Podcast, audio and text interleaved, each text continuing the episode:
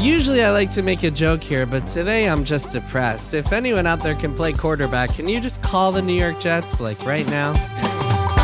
Welcome to Triple Click, where we bring the games to you. This week we are opening up the mailbag and taking all sorts of questions from PS5 controllers to Resident Evil and where to start getting into the series. I'm Jason Schreier. I'm Kirk Hamilton. And I'm Maddy Myers. Hello. us again. Hey, hello. Hello, my friends, and welcome back for another week. Another Nice to week. see you both. Wow. Man, happy Thanksgiving to both of you and to everyone out there. This episode is arriving Thanksgiving morning, like a Thanksgiving present underneath your turkey. Uh, Triple Click is arriving. Your turkey tree that Yep. you know people tend It's to right there tend underneath the turkey. Stuffed inside your turkey is an, a new Loves episode of Triple A buttery present that's got a little bit of stuffing right on top of it. Uh-huh. Exactly. Well, some people some people make a turducken. We make a Right. turclickin. It's just- Yep.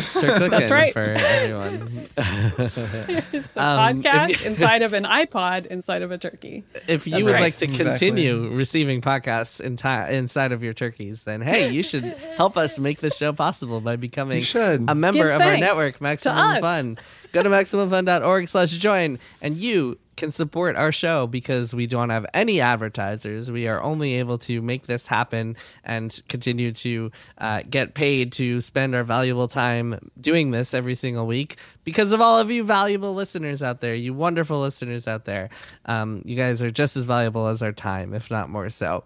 Uh, so yeah, go to maximumfun.org slash join, uh, become a, a supporter of our show. And in addition to, as I always say, that warm, fuzzy feeling that one gets when they're supporting their favorite podcasters, you will also get access to our bonus content. We release a new bonus episode every single month um, including the one we are about to put out, which is a giant spoiler filled, spoiler packed story discussion. And who knows what else we're going to discuss? Maybe we'll even discuss things that aren't the story. Uh, Beanscast, we call it, because we're going to spill the beans on God of War Ragnarok. We are going to dive deep into that game.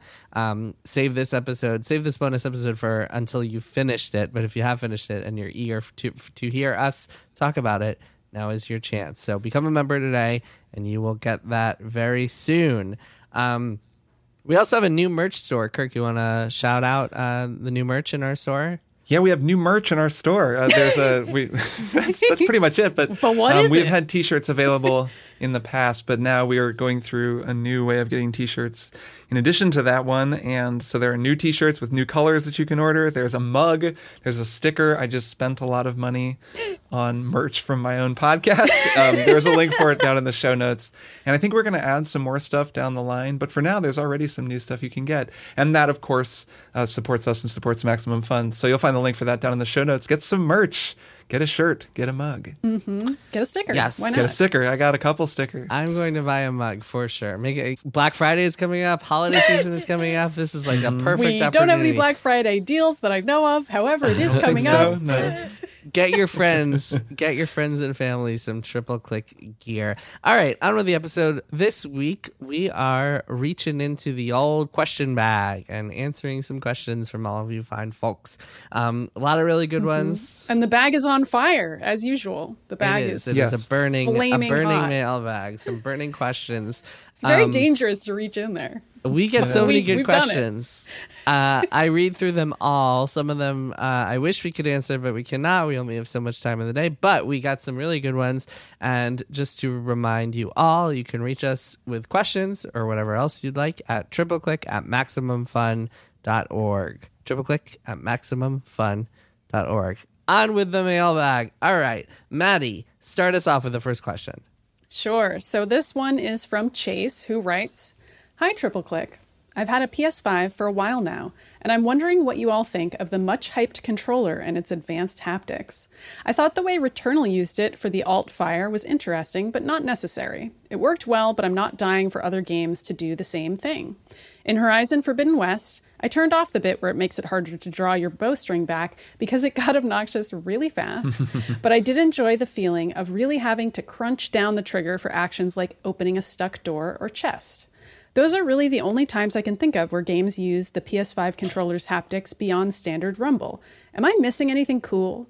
What do you all think of the feature now that it's been around for a while? Will it be a forgotten novelty or will it become an integral part of the future of gaming? So, Kirk, you you had dropped a comment. We were going through these questions, saying, "Let's wait till after God of War Ragnarok to talk about this," because God of War Ragnarok felt like it felt like a good time to talk about this because the PS5 has now been out for exactly two years on the dot, and um, yeah, I'm curious to hear what you guys think, and I have my own thoughts too.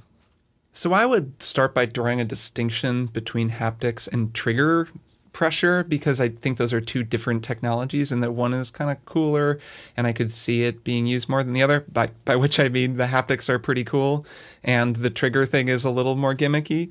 So most of what Chase is talking about is stuff with the triggers, which to anyone who doesn't have a PS5, the triggers on the new DualSense controller, newish DualSense controller, can do like variable resistance. So in Returnal, you know, you would pull the trigger halfway to shoot, but then you could jam it all the way down and kind of break through a resistance wall, and that would cause the secondary fire. Which, yeah, that was cool, but didn't really feel essential, and you could turn it off. So that I don't know, like that trigger stuff is like neat. I like the idea of resistance in haptics in controllers, but I, I agree that there aren't a lot of use cases that come to mind, especially because not everyone has this controller. And as a result, you can't really build game mechanics around it. Um, I played a lot of God of War Ragnarok um, on the Steam Deck, just streaming it. And sometimes I can get the rumble to work streaming via Chiaki. And even when it does and when it doesn't, it doesn't make a huge difference. But um, the trigger thing is just not there at all, like the vibrating triggers. So it's not a big deal.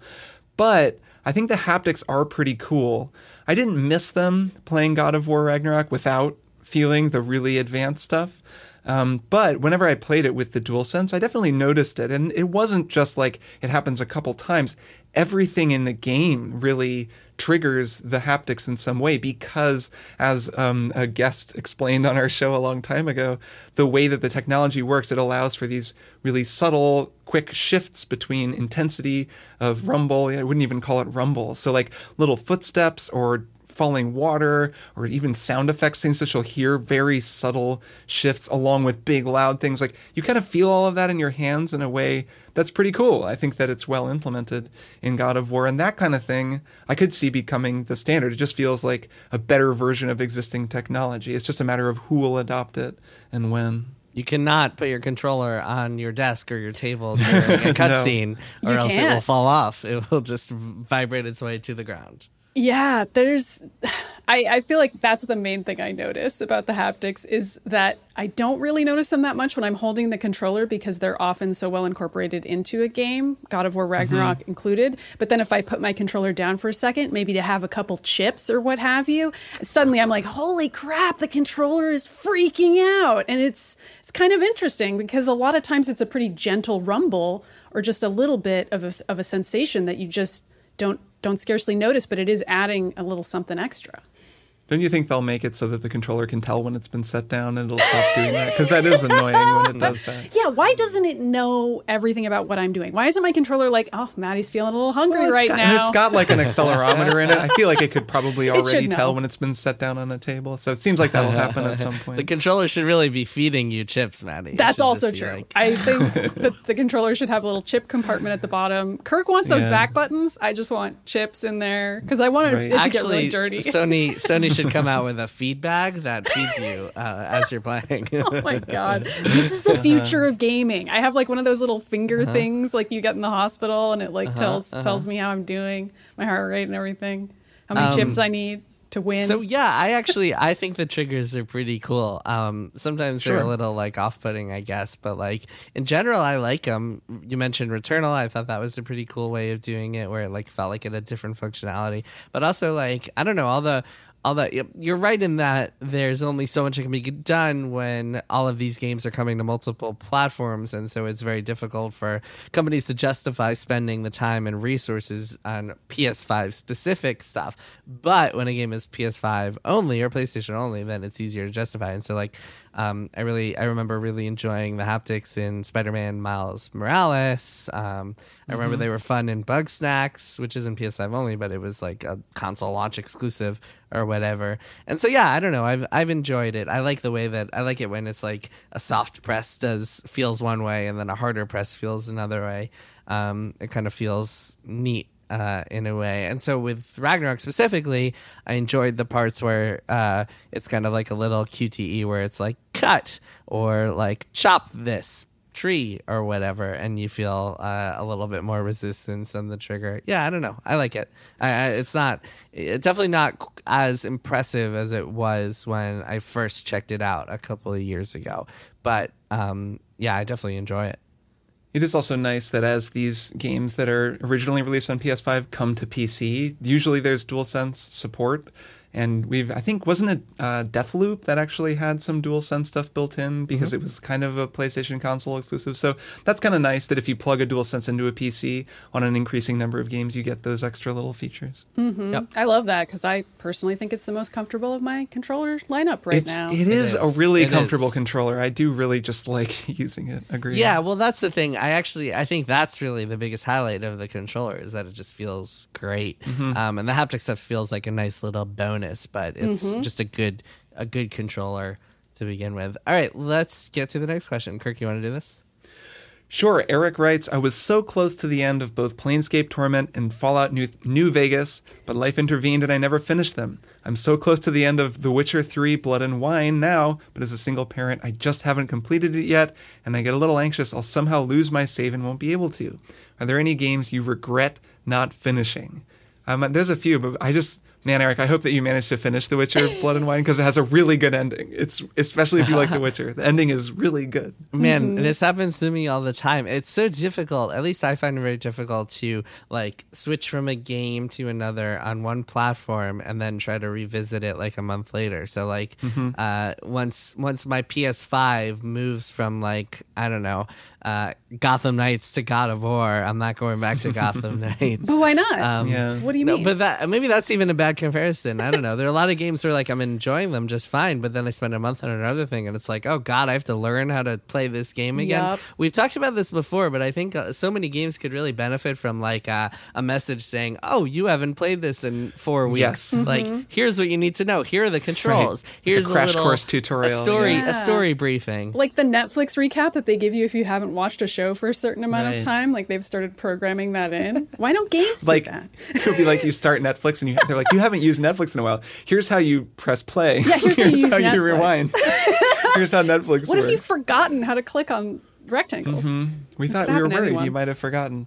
Yeah, I have so many examples, by the way if we want to just list our, our buckets of shame, I mean, Dark Souls 1 is like perhaps the most obvious one. I keep mm-hmm. trying to go back and being like, but like. you play oh. that every day for 40 years, so like you're gonna you're gonna yeah. finish it. I've never beaten Persona 5, which I feel increasingly uh, sad about because I feel like I'm I would mm. get to know you two better if I did. You know, we'd have more things we could talk about. I I mean, mm-hmm. the list goes on. I feel like there's and Hollow Knight, right? Those Hollow are the two Knight, games yeah, that I've never, like I've never the Rosetta Stones for Kirk and Jason. Right, right. Bloodborne. I don't feel that guilty about yeah. it, but like sometimes I kind of do. I mean, it's like anything I've started and played ten plus hours of.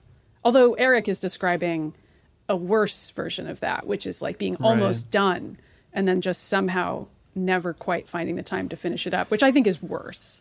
Well, and that can sometimes be, I'm not saying this is what Eric is doing, but that can sometimes be not wanting the game to end, right? Yes. I mean, I know oh, people, yes. I have some friends who have never watched the final two episodes of 30 Rock just because they really loved the show and they watched it together and then it ended and they just never really did it, which I've definitely done for shows where I'm like, oh, Star Trek The Next Generation, actually. We watched the entire show and have like four episodes left and I've just, we've just never watched them. And it's partly not wanting to finish it. That's kind of a different thing. But um, Eric's Eric's email does make me think of that. I'll say that there one game that I really want to finish that I never finished is um, Assassin's Creed Rogue, which is the only Assassin's Creed game, mainline Assassin's Creed anyway, that I haven't finished. It's the one that's the most tied up with the lore, with like Haytham and the Kenways and the whole Assassin's Creed 3 storyline. Um, our former boss, Stephen Totilo, loves the game. And um, you know, he he has always wanted me to finish it just because he and I like to nerd out about all of the deep lore of Assassin's Creed, and I've never finished it. And I've wow. always I've played like a few hours of it. I've gotten kind of far, but I just can never quite get the momentum going. And he he trolls me about it constantly. So at some point, I really want to finish that game. Great. That's the nice thing about remasters. Maybe Rogue will get remastered one day, so you have an excuse to. Yeah. to but then you have to revisit it. start over. I, I feel like that isn't always true. a good thing. Although Mm-hmm. Kirk has proven us all wrong by constantly replaying something that has been recently remastered over the course of his lifetime. Right. Both that, both actually Divinity Original Sin and Persona 5, mm-hmm. which I think is what you're referring to. I'm Yes. about, I'm going to finish Persona 5. Oh, Maybe I not till next year, but I'm in the final, the final chunk of that, the new royal part. It's pretty cool. Oh, you got to the new dungeon already. Oh yeah, I'm doing all the Oh, new then you should finish pretty pretty soon. Like it's not that yeah, it's long. That it's that more that there's it. a lot of stuff I want to finish that's like games for this year for our games and review stuff that I'm sort of focusing on first. Got Mm-hmm. it. Yeah, so I have a giant like I look through my Steam backlog and there are bazillion things where it's like, oh yeah, I should finish that one day. I Mm-hmm. should finish this game. Once I uninstall something, it's o- it's over. There's a, there's always over. a point where That's I start decluttering my Steam list, and I'm just like, I'm That's never gonna finish this, Yeah. And then I just move on. Yeah, Guess how long I've had Dark Souls one installed? Guess how long it will be installed? Forever. Forever. Uh, maybe. 25 years. Wow, it's weird that I'm gonna die in since- 25 since the years. Carter I it would be longer than that. You've had it installed since 1997.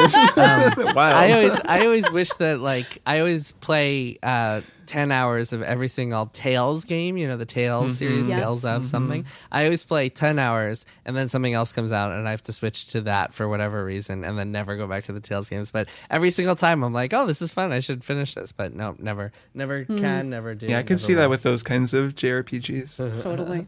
Um, all right, next question. Here is Steven. Steven says, I watched the new Netflix Resident Evil series recently, which inspired me to finally check out the games.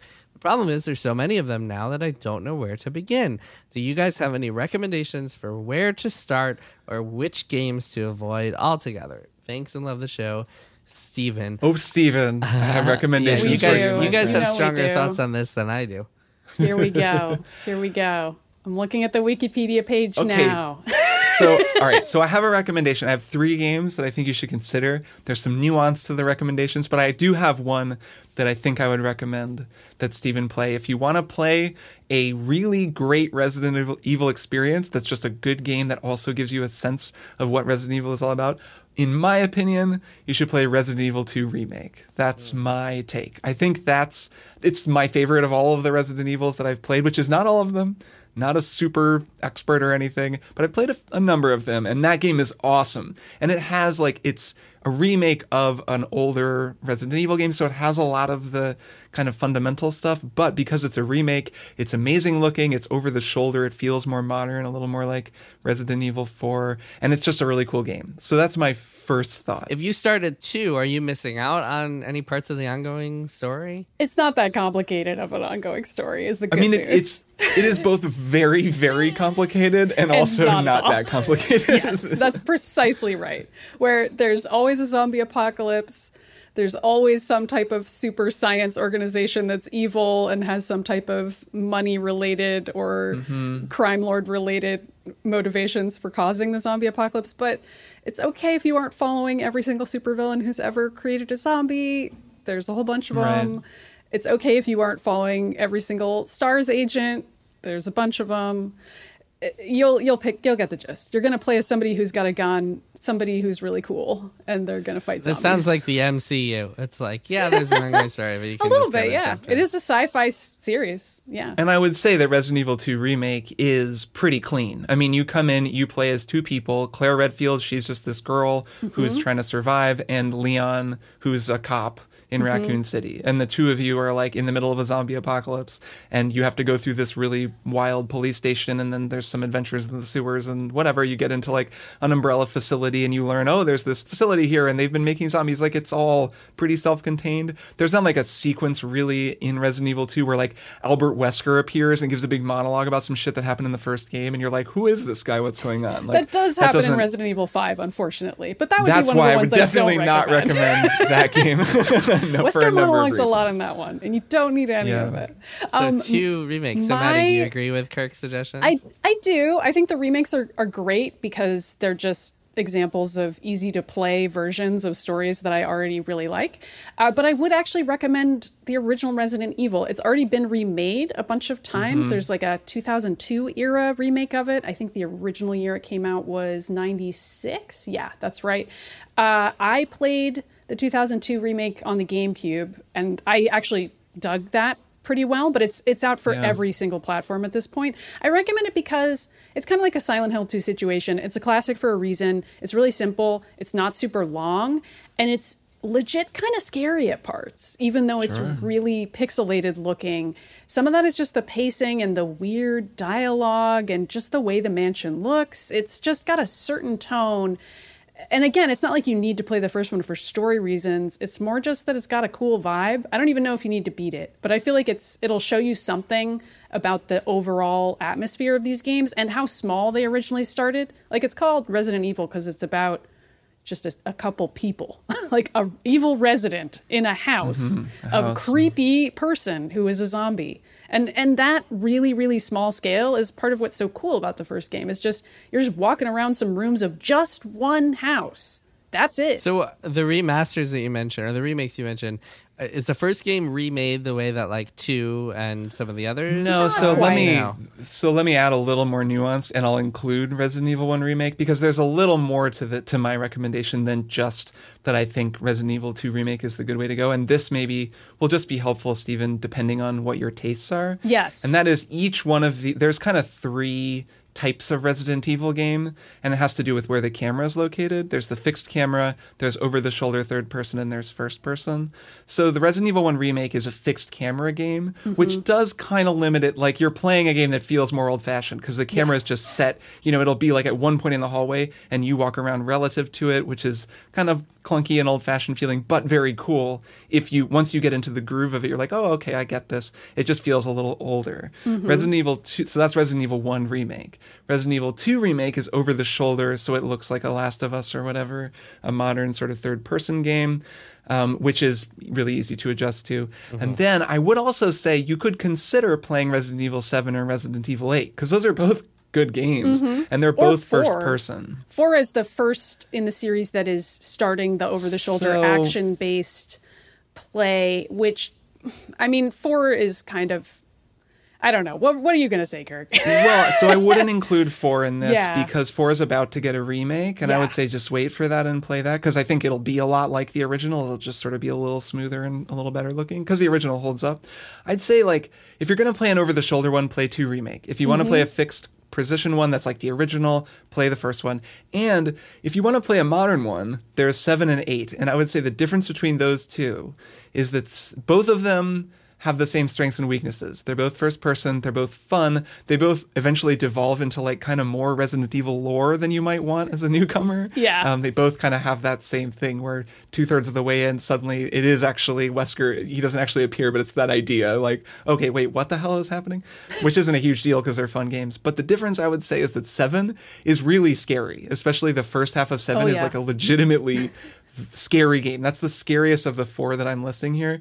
And eight is a little more action packed and silly and, and goofy. fun. Yeah. Yeah, It still got its moments of tenseness, but it's not as scary as 7 So Mm-hmm. that I'd say any of those four, depending on how they sound to you, from the first person, third person, fixed camera, etc. But still, my overall recommendation is to remake, just because it's an awesome game. It's my favorite of all of the Resident Evil games I've ever played. I feel like I need to add, based on the fact that Steven said that they watched the Resident Evil Netflix series, that you should probably just play eight because it's the goofiest one, and the Netflix series, from all accounts, is incredibly goofy. Okay, I so I the think if you like the Netflix series. Our friend Gita really liked it, so I got kind of a recap on how goofball it is. There's like a bunch of Wesker clones in it, and there's a lot of like Oh, clone on clone goofballery. Um, and so if you like the goofy stuff of ne- of Resident Evil, then I would say just play the newest one. And then if you if you're enjoying that, then maybe you'll enjoy circling back and playing some of the more serious ones. But it's it's not always goofy. They're pretty different in tone, even though they're all theoretically in the same world. It's a cool series to get into just because there's so many of them, and a lot of them are, are very good. And some Mm-hmm. of them aren't as good, but a lot of them are good. Unfortunately, that's everything that's in a series. But oh well. yeah, that's true. It's an interesting series to get into because all of them are constantly being remade. Um, That's true. And just re-released every year. Yeah, Which I see as a accessible at the great thing about it is Sure. that they're always accessible. Like just wait a couple more years and whichever Resident Mm-hmm. Evil you want to play is either about to get a remaster or a port or a full remake somewhere Mm-hmm. on a console of your choosing. All right, next question, Maddy, take us away. So Kevin writes, thousands of years ago, all the way back in 2021, Nintendo released Metroid Dread for the Nintendo Switch. It is fantastic and I love it. Shortly thereafter, within a week as I recall, Kotaku published an article about how much better it ran on PC via emulation. I'm curious as to your collective thoughts on this. How do you all feel about this whole situation? Apparently, Kotaku no longer gets pre release copies of games. How do you feel about that? Do you feel that Nintendo is justified in removing Kotaku from pre release access based on these events? So okay, so Let's a couple of things. one. well, a couple of things to lay out here. So, um, first of all, I'm not actually sure if uh, if Kotaku is said or if they know for sure. Generally, you don't know for sure about these things.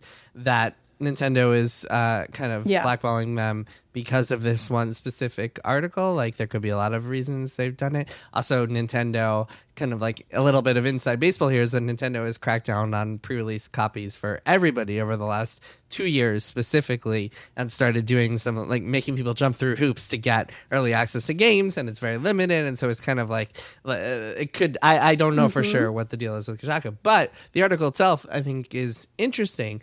Um, if you look at the article now, and we can link this in the show notes, there are actually a couple of updates, including one that is like the original. We apologize because the original article did not meet our editorial standards um, because a lot of readers interpreted it as Kotaku saying, hey, go download this game because it runs better on PC than it does on Switch, which I think is another, is kind of like an interesting. Um, uh there are like different ways to go about something like this right? Like you can kind of like report on emulation in a very neutrally toned kind of like straightforward way. You can editorialize a little bit. You can add thoughts on like how much better it runs. There are a lot of just like different different nuances. And it sounds like Kotaku, our old our old uh, website, our alma mater, it sounds like they felt like um, it, they went a little bit too far in that direction. Um, but the article itself, as it as it runs right as it stands right now, is Metroid Dread is already running on Switch emulators. Is the title, and it's about how Nintendo is in this thorny spot where the game is running better on PC emulators than it is on the Switch because the Switch is such uh, old hardware. Um, So yeah, that's where it's at. I don't know. Curious to hear what you guys think of this whole situation. I do think that emulators are a really interesting topic, and personally, my kind of personal opinion is that um, uh, emulators are only really kind of justifiable on if if you can't buy a game um, in a way that is like like legally like that will actually benefit the people involved right? So like when it comes to old games i feel a lot differently than uh, about emulators than i do about games that came out yesterday. But yeah curious to hear your thoughts. I, I think also people generally feel that if they own a game, then emulating it elsewhere is sort of considered ethical. But there is a difference between privately doing that and writing an article about it. And if you were to write an article about it on a widely read website, and this is something that we have to think about at Polygon too, and on the show, um, you run the risk of suggesting to people that they should do that instead of purchasing the game, which in some cases can actually harm the people who made it because it's like an indie game or whatever. This is sort of a weird situation where Nintendo is not an indie, and I remember that being the argument at well the time. that's what's interesting because metroid fans were like man it's been so it's been 15 years since a new metroid game like you you got to do this to us kotaku i remember people Yep. getting really mad about that like defending Nintendo's honor and Samus Aran's honor Uh-huh, because. Metroid is is like uh, people just I think uh, for whatever reason I, I don't know how much of this is justifiable how much of this is just like capitalism poisoning but there's this belief that like this game has to sell well so we get more entries in the series which like Right. makes sense right but it's also kind of twisted there's a lot of interesting nuance to unpack there Yeah, but I feel like on the other end of the spectrum, I don't ever feel that great talking about using emulators, even though I don't feel unethical. For example, if I were to use one to play Suikoden 2, I don't feel great. to be fair, to be fair. But important context here. Before the remaster was announced, so when we had no idea that there was going to be a way to to legally like buy it anytime it's, soon. It's tough because I've certainly said all the music I've released, I will send it to anyone for free if anyone is to ask me. That stands true. I don't mind if people share it amongst themselves. But I also understand that capitalism exists and that some people really don't feel that way. And we could really go down the rabbit hole of just the studies about how usually people who pirate games and other media don't aren't the same people who would have bought it anyway. And is this even like a worthwhile conversation to have from a financial perspective? Because would those people have ever been interested in the game? That's almost separate, but it from the reporting side, Yeah, the reporting side is the big question here. I think, at least from our perspectives, as like podcasters with a platform, reporters with a platform, like how do you approach something like this? What's the ethical way to approach something like this? If you're a reporter and you see this thing happening and you want to talk about it, I mean, I really, I think the issue here is that, like, I- I think it's when you're writing and editing a story, and every website obviously has different tones that they use. Um, but if you're not going for like the um, quote unquote neutral style that like a mainstream news organization like a New York Times or a Bloomberg News would take, um, and you're you're writing in that kind of colorful bloggy way that the three of us did for many years, um, you risk uh, get, uh, putting yourself in a trap. Like you write a sentence in a, a little like a wrong way, um, a little too much opinion into this one, a little bit too much about how amazing the game looks when it's running on PC. Um, that's when you can kind of get yourself into trouble. I think. Mm-hmm.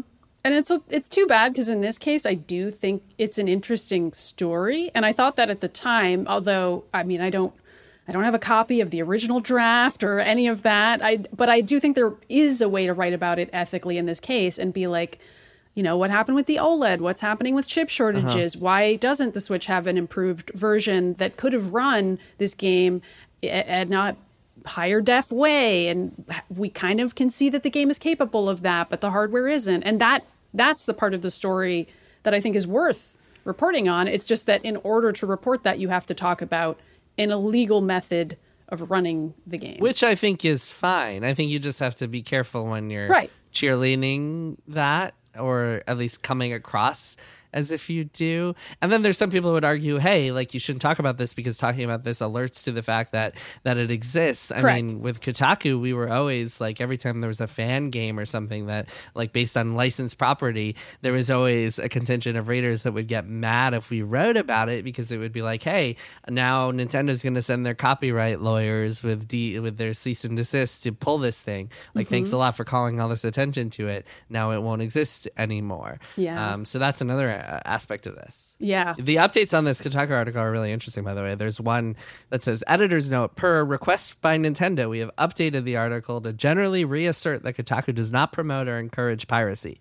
Kotaku declined to enact changes that blur the line between suggestions and aggressive line edits to preserve editorial independence. I thought Man, those must have been Some- some, stressful emails. Some emails. emails happened there. yeah. did. Some emails definitely happened.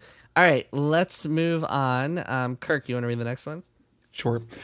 This comes from Eric, who writes My question to you three is What are your thoughts on the importance or unimportance of usernames, gamer tags, etc., in games and the overall gaming community? For example, I wouldn't have thought all those years ago when I was choosing my Xbox Live gamer tag that there would be a whole group of people that only knew me as my online moniker, and I might have put a little more thought into it had I known. shout out shout out to Sephiroth 420 XXXX. yeah, right.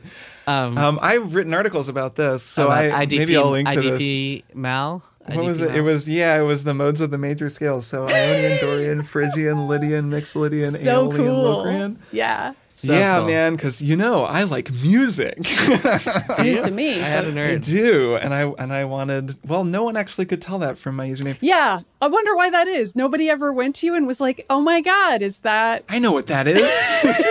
is that the first letter of every name of the types of no, but it, I would have been Yeah. best friends with whoever the person was. who but I never met them. Um, yeah, I wrote about this. This so I I did something very similar to Eric, where I had this stupid username that I hated because it wasn't really a word, and then finally because Sony took so long to implement the ability to change your handle. Uh-huh. That when they finally did, I changed it. Which is so common now across all platforms and games that you can change your handle. I mean, sometimes they'll charge you for it, but it's it's always an option. And in the early days, in the olden days, you got what you got. Yeah, I think that that then answers the question a little bit, Eric's question, which is, yeah, I don't think any of us knew that those names were going to wind up having this big life outside of ourselves that we would have be stuck with them for so long that they would become how people in MMOs that we maybe played a lot like in my case with Destiny for so long. It was like people would they couldn't even they'd be like IDP you go over here it sucked. Cuz like you know it, now my my handle is Kirkhammer. So they can just be like oh Kirk go over here like they'll see my name. Uh-huh. and that's much easier in a game like Destiny.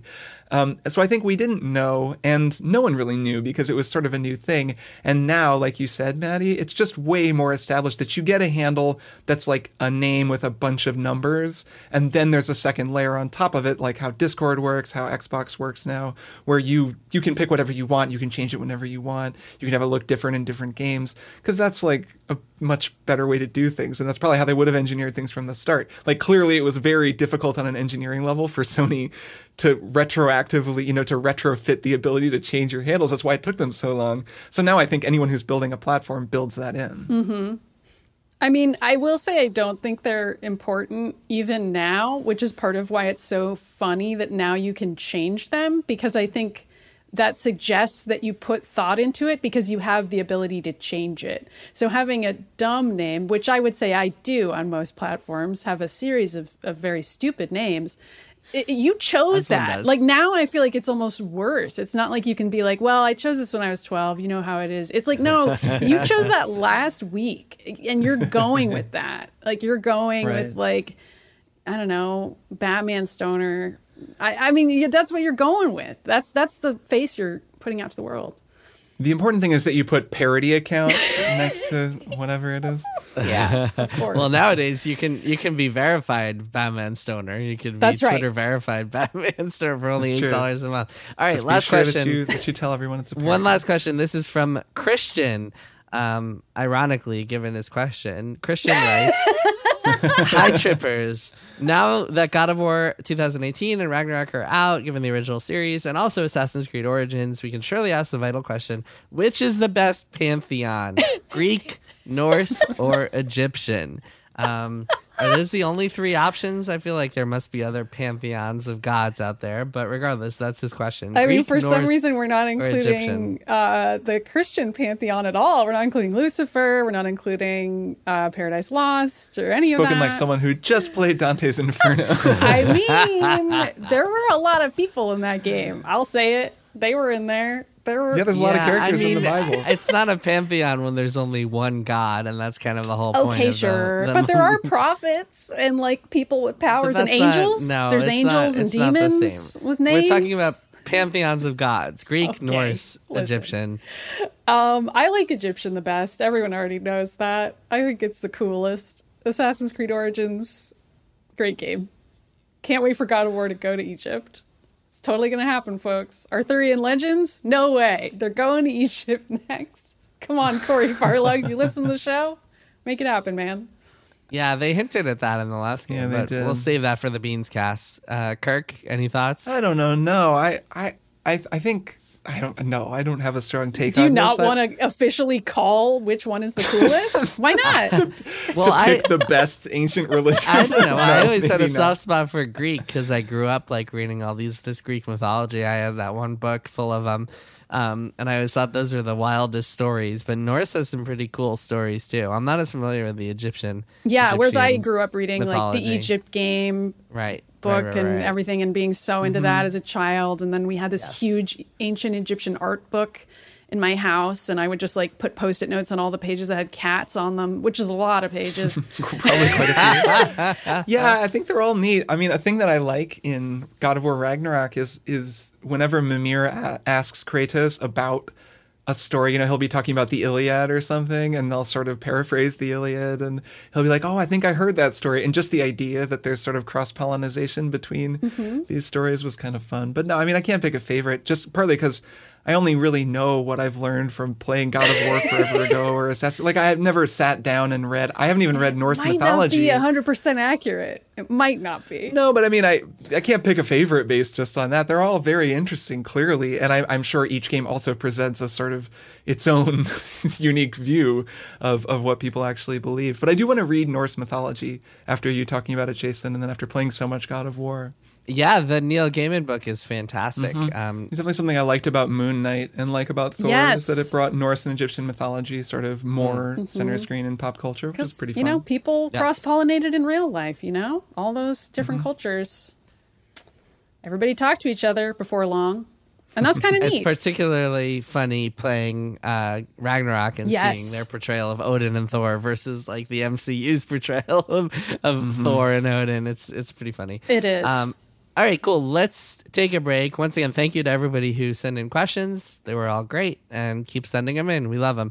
We'll keep doing these episodes as long as we keep getting good questions. Um, once again, triple click at maximumfun.org to reach us. All right, let's take a break, and we'll be back with one more thing. Manolo, guess what? Manolo, guess what? What, what, what? Dr. Game Show has made it to 100 episodes on Maximum Fun. Oh, that's true. I knew that. Well, to celebrate, we are releasing our entire Earwolf archives to Max Fun members. That's anyone who gives $5 or more monthly to support podcasts like Dr. Game Show. That's 63 episodes with in studio comedian guests like Jason Mantzoukas, Bowen Yang and Matt Rogers, Joe Pera, Todd Barry and Janeane Garofalo, Connor O'Malley, Chris Gethard, and more. Plus, three bonus episodes that include two pilot episodes. Wow, two pilots must be good. Find the feed at MaximumFun.org slash BOCO, B-O-C-O. Stands for bonus content. hmm Presenting the new MaxFunStore.com. We've got shirts for your torso, hats for your head, drinkware for your finest beverages, and so much more. Starring your favorite Max Fun shows with new and classic designs. Find the perfect gift for the podcast fan in your life. Heck, that could be you. We're not judging. Head to MaxFunStore.com now. That's MaxFunStore.com. And we are back. Kirk, Maddy, it is time for one more thing. Maddy, start us off. Sure. Okay, so mine is the case of the Golden Idol. I know we've already talked about it a lot, but I loved it so much. We're gonna talk I about it more next week. Not talk about it. Okay.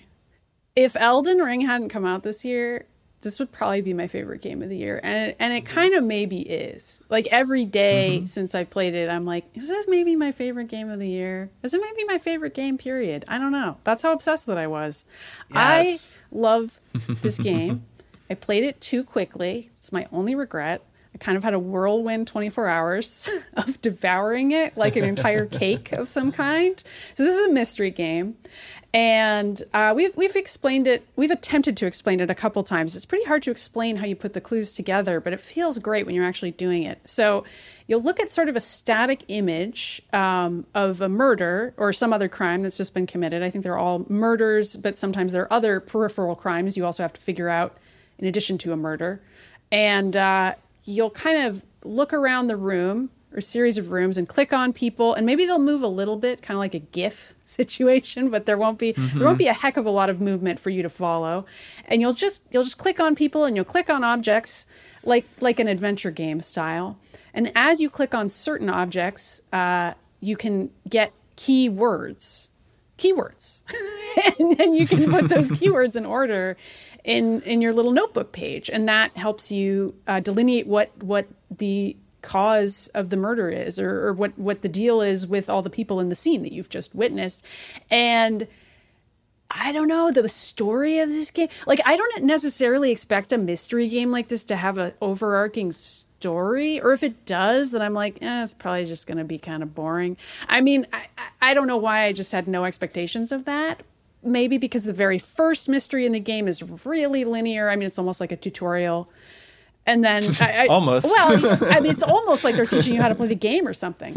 Um, and I was just like, okay, if they're all going to be this simple, then I don't know if I'm going to like this game. But as it goes along, so you learn more and more about this golden idol, and it changes hands, and it has these weird superpowers, and you learn how it works, and that's really spooky. And then different characters emerge and take power over various other people's livelihoods, and you're like, wait, what? Why is that happening? And by the end of the game, I was like totally blown away by the final mystery.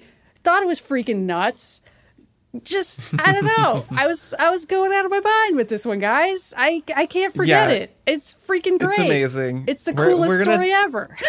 We're going to talk about this some next week, but I do want to say I've been thinking a lot. There's the character designs in this game are actually So amazing. cool and weird. The art is really and the art is really weird and at first it's a little off-putting, but there's there's especially one character who's just a real one. He's my favorite character in the game. Which you both I'm sure know who I'm talking about. Or I'm not even going to say his name because reveal it? Okay. I'll tell you off mic. Um, he's Jason and I have talked about him. He's just the best character, and for reasons that are clear if you've played the game, he rules. And the very first time you meet him, his face is just ridiculous, and he is always making a ridiculous expression and doing something ridiculous. And um, he turns out amazing. And yeah, the The music is so weird and creepy. music is great. Um, right before the end of the game, Emily and I went back through every single mission and we basically rebuilt the whole story ourselves. And that I think is what makes this story great. It's a cool story, but it's the fact that you tell it yourself and doing that, sitting on the couch and be like, okay, so, oh, so this guy was working for this. Okay. And then he did, the, all right. And then he's here and that's why this guy is here. And like, then there's an epilogue that sort of tells you everything. And we were like, haha, we worked this all out. And it was just like the Right, experience right. of, Like the epilogue makes sure you do that, even if you haven't Right. already done it. And which even is the, such a fun process. I think it's the second to last mystery before the epilogue also has all the other previous mysteries and sort of forces you to go back and look at Right, them. Like the game does a great job of really reminding you who, who each character is so that there is that payoff at the end where you're like, "What? That guy did Yeah. what?" Or at least that was. it's was like my a narrative design masterclass. like it's really on another level in terms of narrative design. I'm It's so good. I, I'm it. afraid that it's not getting the attention it deserves because the art style is so off-putting. But it Um, ends up 'cause being it's, like, so, great In the end, you it's, like, it. one of You're the like best the things art about style it. owns. you get uh well yes this is what i said when i first uh, Yeah. introduced it to you guys like the art style is off-putting at first Yeah, but yeah, then you fall in love with it over time Yes. but when you first look at it you're like like that uh, when i first saw it i was like oh no way am i gonna play this like it looks hideous but But it's supposed thing. to you look need to get past that hideous. barrier. Hideousness is incredible. Yeah, it's really ugly, It's a beautiful. hideous game about hideous people. It's almost got like a little edge of horror to it. Like especially that lighthouse song where it keeps changing keys and it just sounds that one is crazy. It's like a weird as hell. microtonal like yeah. freak out. Yeah, where it keeps detuning, and I'm, I, my, I was losing my mind that whole level. Like I can't listen to this anymore.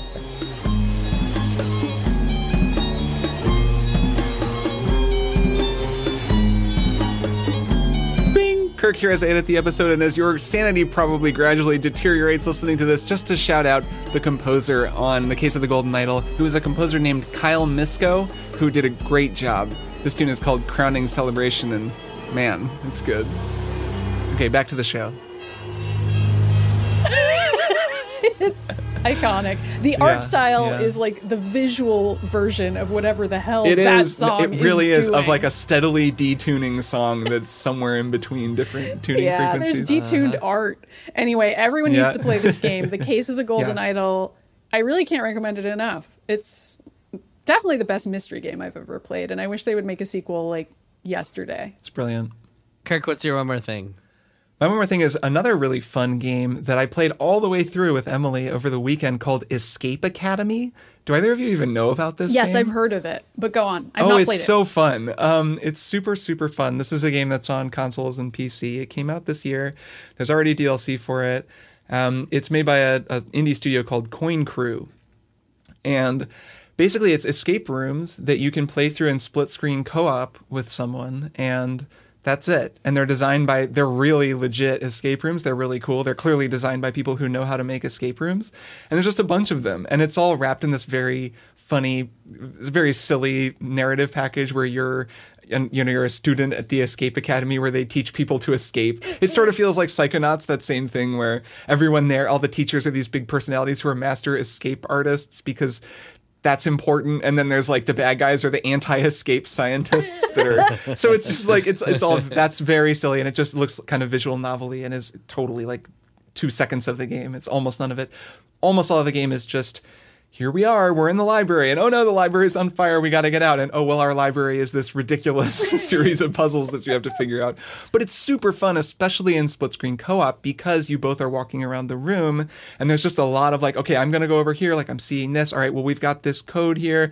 All right, this looks like, you know, this is gonna be a sort of a sequence that we need to figure out, but I don't know what the sequence means, so just keep an eye out for these shapes. You're kind of talking to each other a lot, and then sharing inventory. One person looks at the wall. Okay, can you just look at the wall? I'm gonna look off of your screen while I enter this thing. And it's escape room stuff, so you develop a literacy for it as you go, which is also just cool because it's very consistently designed. Um, they get challenging, but they're never too challenging. It never feels unfair. Honestly, it was just a super fun thing. Every night we did a couple of, I was like, you want to do an escape room? And Emily's like, yeah. And we would just do a couple. So it's really Sounds fun. great. I had a great time with it. Can Good you date explain how the split screen works? So it's just like split in two and yeah, it's just one split in two, and the two of you walk around the room. It's like old school first person split screen. Cool. And like how you can cooperate to solve the puzzles? Like how does that You don't work? have to cooperate. Um, it's more me- the cooperation is more just that two of you can look at clues. I think one person could play through all the puzzles as well. It's I think a little easier with two just because you can cover more ground and you can just like hand inventory items back and forth between Got one it. another. That's So was it'll be like, gonna oh. Yeah. like I have the you know I've got the candlestick, so I need to use it in that thing. Okay, I just gave it to you. You take care of this puzzle. I'm going to go into the other room. That kind of thing. But it's mostly just Cool. talking. So it's like and figuring it out. as if you're like with a buddy at an escape yeah, room. it or- just fe- right. It feels like you're in an escape this room. sounds It's cool. Really I'm gonna fun. play this. I'm gonna It's great. get You'll my like wife it. on board. Yeah, this sounds do awesome. guy. You guys will have fun. It's really, Really fun. cool. So that's Escape Academy. Cool game. Um, cool. All right. My one more thing is a movie. I went to the movies last week and I went and saw Black Panther: Wakanda Forever. Yeah, Which I saw this too. Aw, it's I interesting watching yet. it and like I can't wait. It's interesting watching it and wondering like what what, what they actually wanted to do with this movie. Yeah. Um, yeah. So it's very much a movie about like the death of Chadwick Boseman and what that means for the franchise. And uh, for me, at least, like I thought it was okay, but that kind of subtracted from it. Like it detracted from the experience for me. The first black panther was so good. It was like the quintessential mcu movie. Just like an, a great story great villain great writing great quips great performances great action. Just like everything was firing on all cylinders and um, exploring like african culture in really interesting ways um, this movie like I don't know, didn't hit the same beats for me because it was all about just like the death of the king and what they were all going to do to replace that. And it felt like the Marvel Cinematic Universe kind of talking to itself and being like, oh God, what are we going to do without Chadwick Boseman?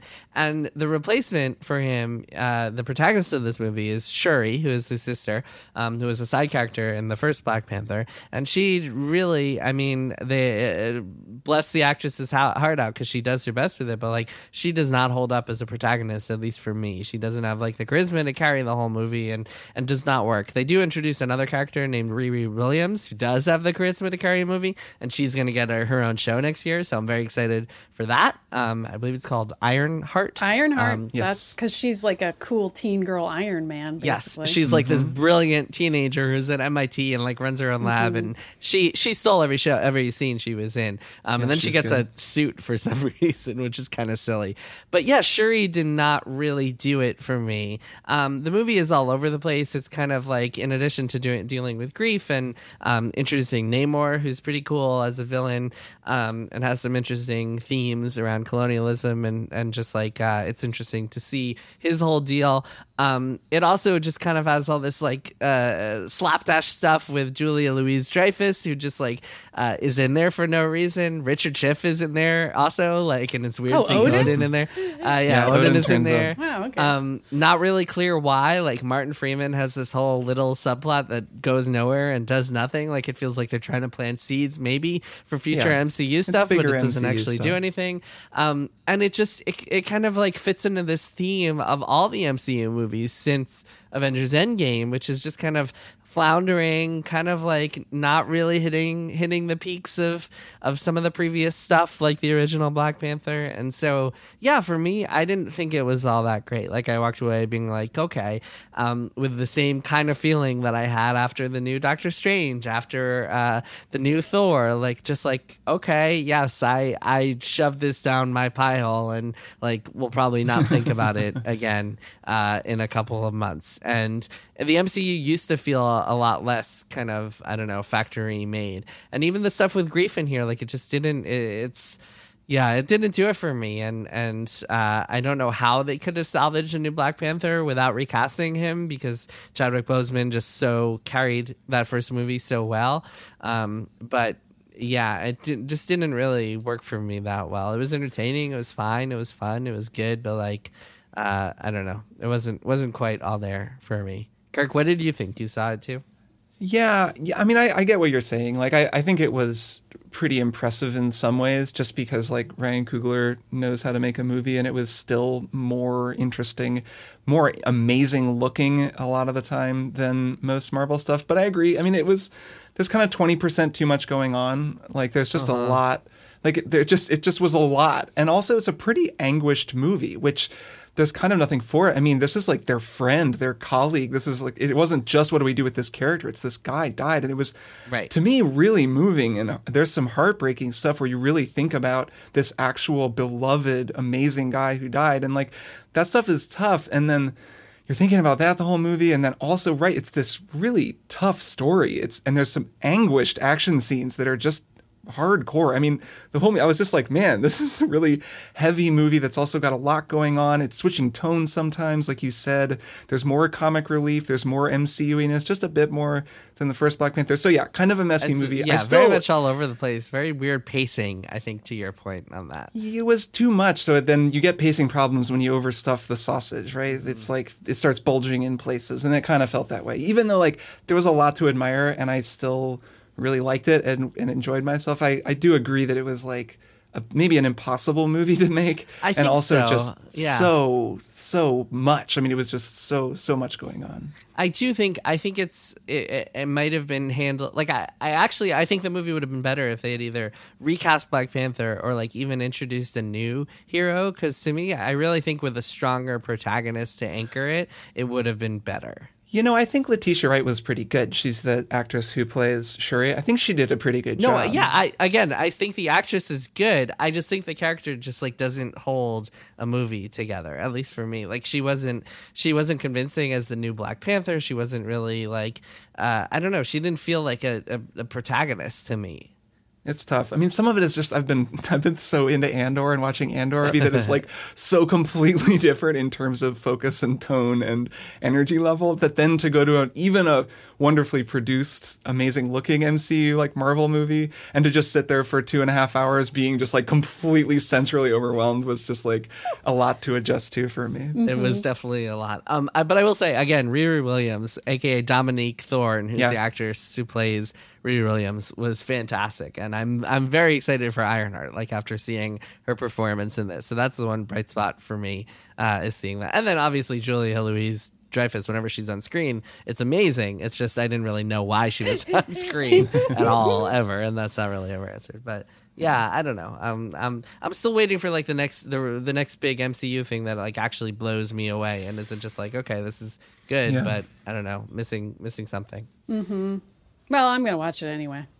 No, you Oh, should for sure. you should watch It's it, Absolutely worth watching. but it, just like all the other recent MCU movies, it's one of those where if you ask me like, should I go see it now or wait for Disney Plus, I would 100 percent be like, just wait for it to come to Disney Plus. Like you don't need to go spend eighteen dollars on a movie ticket to go see this movie. Fair enough. Anyway, all right, that is it for this week's episode. Uh, once again, happy Thanksgiving to everybody who is celebrating, and uh, be sure to tune in. Uh, what is it? Monday we're gonna run the Beans Cast. yeah, yeah, that'll be out next week. God of War Ragnarok bonus episode coming next week, and otherwise we will see you next week.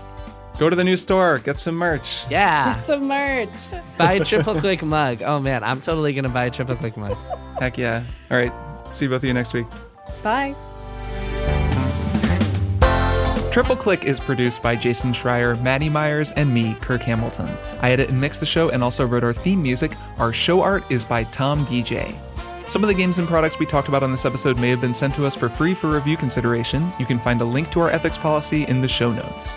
Triple Click is a proud member of the Maximum Fun Podcast Network, and if you like our show, we hope you'll consider supporting us by becoming a member at MaximumFun.org/join. Find us on Twitter at TripleClickPod, send email to tripleclick at MaximumFun.org, and find a link to our Discord in the show notes. Thanks for listening. See you next time.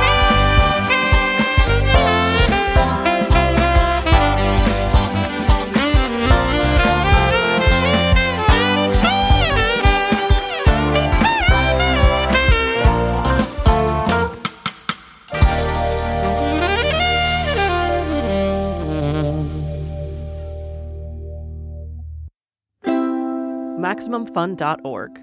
Comedy and culture. Artist owned, audience supported. That was a B U Y.